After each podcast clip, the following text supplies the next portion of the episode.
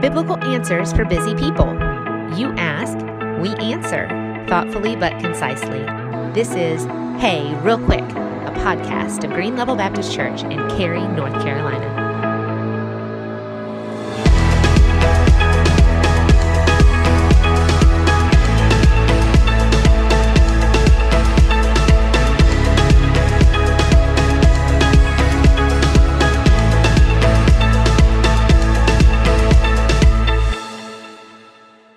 Happy Wednesday, everyone. Welcome back to Hey Real Quick. Remember, we release a new episode every other Wednesday. To subscribe and listen to upcoming podcasts, please visit our podcast page or subscribe via Apple Podcasts. As we heard from Pastor David in our last episode, this summer's episodes are dedicated to answering your questions about the Bible. You can submit your questions on our podcast page at greenlevel.com slash real quick. In this week's episode, Pastor David is going to tackle three of your questions about English translations. First, why are there so many English translations? Second, are some better than others? Third, which one should you choose? Let's turn it over to Pastor David. Thanks, Mason. Welcome back, everyone. Happy Wednesday. Let's take these questions one by one. Before I dive in, however, let me make one quick qualifier. There are entire books devoted to each of these three questions. Thus, though I know I make this disclaimer on almost every single episode, I do want to reiterate once again my answer is not going to be exhaustive. You guys know me. I could certainly say more. If my answer raises questions, please let me know, and I'll do my best to tackle your follow up questions in upcoming episodes. With that out of the way, let's dive in. First, why are there so many English translations? Well, let me steer this question in a slightly different direction, as this question actually presupposes an important truth. Namely, the Bible was not written originally in English. The majority of the Old Testament was written originally in Hebrew. The books that comprise the Old Testament were most likely written and compiled from around 1400 to 430 BC. You will notice I said the majority. There are a few sections in Ezra, Daniel, and Jeremiah that were written in Aramaic. The New Testament was written in Koine Greek, which is somewhat different from Classical Greek. Koine Greek was the common trade language of the Roman Empire. Though there is some debate around the dating of the 27 books of the New Testament, I am persuaded that these books were written between the resurrection of Jesus and a date absolutely no later than AD 90. By the way, before we continue, let me now note that I plan to focus a future episode solely on how these books were composed, chosen, and compiled, as well as when and by whom.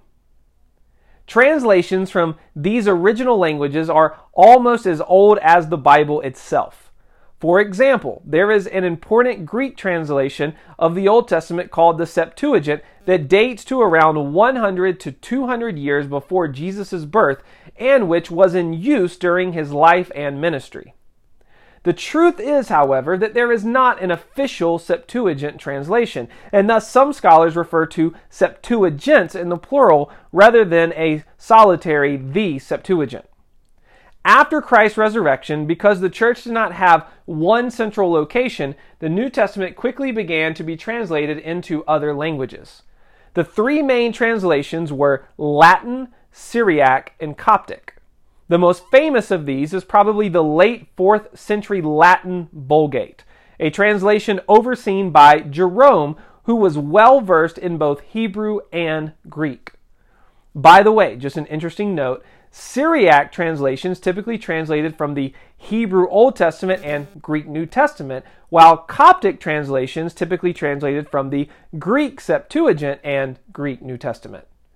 Other second generation translations quickly arose from these three, including Georgian, Armenian, Gothic, and Ethiopic translations. I mention the Latin Vulgate because for many centuries the Latin translation was the Bible for most English speaking Christians. The Latin Vulgate was the Bible for most English speaking Christians. The earliest recorded parts of Scripture translated into Old English date to sometime in the 7th and 8th century. The Wessex Gospels, which is the first translation of the Gospels preserved in Old English, is from the 10th century.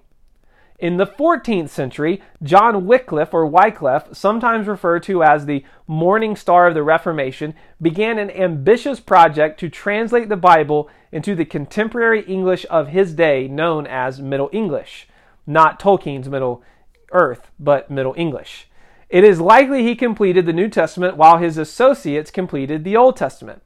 The project was ambitious because there was no printing press, so this project was done completely by hand. Wycliffe's translation was based largely on the Latin Vulgate. Sadly, church officials and the king quickly judged that reading the Bible in English was not to be allowed, ruling it a capital offense in 1414. Later, in 1526, William Tyndale or Tyndale published the first printed English New Testament, which was translated from Erasmus's 1522 Greek New Testament. Tyndale printed his copies in continental Europe and smuggled them into England. By 1535, the Coverdale Bible, named for Tyndale's assistant Miles Coverdale, was printed and published. It was the first complete printed English Bible. Tragically, because of this work, Tyndale was strained and burned at the stake just a year later, in 1536. I give you this background because I don't want you to miss the great privilege we share simply to have a copy of the Bible in English. I encourage you to press pause on this podcast and thank God for the sacrifice of John Wycliffe and William Tyndale, as well as their peers and associates who gave their very lives to ensure English speakers could hear and read God's Word in their native tongue. Now, for time, I'm going to skip right past the 1560 Geneva Bible, which was the first English Bible with verse divisions, and the King James Version, first authorized in 1611. Regarding the King James Version, we probably need to have a separate episode devoted solely to it. Though not the only translation, it has largely been the predominant one. The next closest was the English Revised Version, or ERV, put together between 1881 and 1885. This translation was completed largely by a committee of scholars from England. Thus, the American scholars chose to keep working and completed the American Standard Version, or ASV, in 1901. In 1952, a major revision of the ASV was published as the Revised Standard Version, or RSV. Well known translations such as the New Revised Standard Version, the English Standard Version, the Amplified Bible, and even the New American Standard Bible are all revisions and updates of the ASV. Non revision translations, which means their translation committee started only with the most well known, widely used Hebrew and Greek manuscripts, include translations such as the New International Version and the Holman Christian Standard Bible, which has recently been updated to be now known as just the Christian Standard Bible. If you look at the front of your English Bible, you will likely see an original published date along with dates for revisions and updates. Many, if not most, English translations are continuously being revised and updated. Okay, so with all that background, let's now address questions 1 and 2 together. Why are there so many translations and are some better than others? Well, it depends. The reason for the updates, more specifically, as well as the number of translations in general, is the sheer number of early Hebrew and Greek manuscripts we have and continue to find, as well as early translations from them. Though again, this probably deserves its own episode, this is an entire field of study and professional discipline. The truth is, we do not have the first original manuscript of either each Hebrew Old Testament book or Greek New Testament book. We do, however, possess a rich abundance of manuscripts to construct them reasonably and confidently. Again, I know that deserves its own episode. The work of contemporary scholars and translators is similar to Wycliffe's endeavor to translate the Bible into the Middle English of his day. There are two main approaches to do this, and all translations fall somewhere along the spectrum between the two. On one hand, on one side, you have what is known as formal equivalency, which seeks to translate in a literal, word for word way. Thus, if the original text said, such as the Irish expression for it's raining hard, it's throwing cobbler's knives, these translators would seek to preserve this by translating as closely as possible each word. The downside to this approach is that it can often be wooden or hard to read. On the other side, you have what is known as functional equivalency or dynamic equivalency. This approach seeks not so much to translate word for word, but more idiomatic thought for thought. So, for example, returning to that uh, Irish expression, it's throwing cobbler's knives, these translators would seek to translate this either it's raining hard or another comparable idiomatic expression, such as the English it's raining cats and dogs. The downside of this approach is that it can often lead to theological glossing. No, transla- no translation is either completely formal or functional. Each exists somewhere along a spectrum, trying to achieve the right balance of what some scholars call literal accuracy and idiomatic readability. Whether some are better than others depends on where you fall on two items. First, your view of translation. Imagine you are a translator for two friends. I studied Spanish at university, so let's use that. Imagine your Spanish speaking friend who does not know English needs you to communicate something to your English speaking friend who does not know Spanish. You are bilingual. You are able to speak both. How do you, how you translate what your Spanish speaking friend wants to communicate reveals your method of translation, whether formal, functional, or some combination of the two.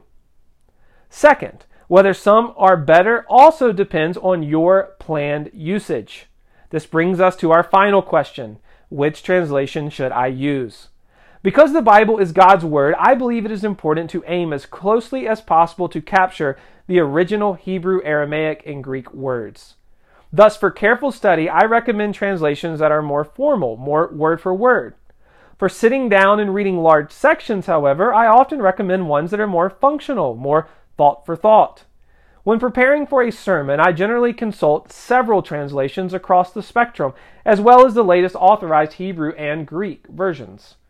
Most English translations are good at achieving their intended end. Again, the differences boil down to, as noted earlier, the approach to translation. Personally, I recommend you choose one that strikes a good balance, though likely leans, even if slightly, to the formal word for word side.